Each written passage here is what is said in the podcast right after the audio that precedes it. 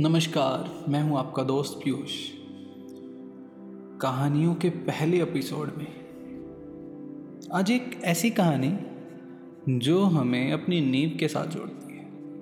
चलिए, बढ़ते हैं और इस कहानी का आगाज़ करते हैं। महात्मा बुद्ध के प्रवचनों में अक्सर मोटिवेशन मिलती है। उनकी कहानियाँ भी हमें इंस्पायर करती हैं जीवन के लिए।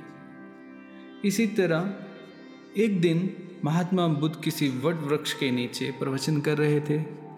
बुद्ध अपने प्रवचनों में उनके शिष्यों को बहुत सी कथाएँ सुनाते थे। ये आपको पता ही है, उन्हीं में से एक कथा आपके लिए, एक कहानी आपके लिए। कभी किसी काल में, किसी नगर में राम और श्याम नामक के दो धनी व्यापारी थे। वो दोनों ही अपने धन और वैभव का बड़ा प्रदर्शन करते थे। एक दिन राम अपने मित्र श्याम के घर उससे भेंट करने के लिए गया। राम ने देखा कि श्याम का घर बहुत ही विशाल और तीन मंजिला था। 2500 साल पहले तीन मंजिला घर होना भाई बहुत बड़ी बात थी। और उसे बनाने के लिए बहुत अनकुशल वास्तुकार की आवश्यकता होती थी। राम ने यह भी देखा कि नगर में सभी निवासी शाम के घर को बड़े विस्मय तरीके से देखते थे, बड़ी प्रशंसा करते थे और बहुत ही गुणगान करते रहते थे कि शाम का घर ऐसा है, वो ऐसा है, उसके पास ये है।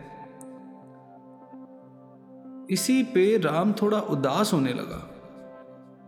उसको लगा कि इसके पास वो है जिसकी लोग प्रशंसा कर रहे हैं, पर मेरे पास क्यों नहीं?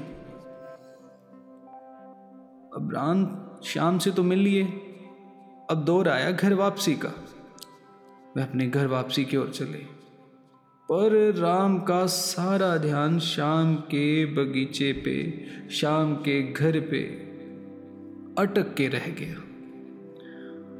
उसने वास्तुकार से शाम के घर जैसा ही तीन मंजिला घर बनाने को कहा। वास्तुकार ने इस काम के लिए हामी भर दी और काम शुरू कर भी दिया। काम शुरू होते ही कुछ दिनों बाद राम काम का मुआयना करने के लिए जहाँ पर मकान बनना था, उस निर्माण स्थल पर गए। जब उसने नींव खोदे जाने के लिए मजदूरों को गहरा खड्डा खोते देखा तो वास्तुकार को बुलाया और पूछा कि ये इतना गहरा खड्डा क्यों खोदा जा रहा है? मैं आपके बताए अनुसार तीन मंजिला घर बनाने के लिए ही तो काम कर रहा हूँ, वास्तुकार ने बड़े प्यार से कहा। वास्तुकार ने कहा, सबसे पहले मैं मज़बूत नींव बनाऊँगा। फिर कमर शाह यानी उसका एक बेस स्ट्रक्चर तैयार होगा, फिर पहली मंजिल बनेगी, फिर दूसरी मंजिल बनेगी, फिर जाकर तीसरी मंजिल बनाऊँगा। इस तरीके से घर बनते हैं। इसी पर राम को गुस्सा आया और उसने कहा कि मुझे इससे कोई मतलब नहीं है। मुझे तो घर चाहिए और सीधा तीसरा मंजिल चाहिए। मुझे इन झंझटों में नहीं पड़ना। तुम यह सीधे सीधा सा बताओ, क्या तुम सीधी तीसरी मंजिल बना सकते हो? उसी ऊंचाई पे, जिस ऊंचाई पे तुमने शाम का बनाया है। नींव का या बाकी मंजिलों की मुझे कोई परवाह नहीं, मुझे वो तीसरी मंजिल चाहिए जिसे देखकर लोग खुश होते हैं, प्रशंसा करते हैं और कहते हैं कि वाह, घर हो तो ऐसा हो। वास्तुकार ने हाथ जोड़े के सर ऐसा हो ही नहीं सकता। राम को गुस्सा आया कि अगर भाई तेरे से ये हो ही नहीं सकता तो क्यों मेरा फजूल में वक्त ख़राब कर रहा है? और राम नाराज़ होकर वहाँ से चला गया और वास्तुकार को कहा कि आप अपना काम बंद कर दें। मैं खुद अपना काम देख लूँगा, मैं किसी अच्छे वास्तुकार को बुलाऊँगा। अब उस नगर में कोई भी वास्तुकार और नहीं था। जो फलता ऐसा कोई घर बना सकता जो शाम के घर की बराबरी करता।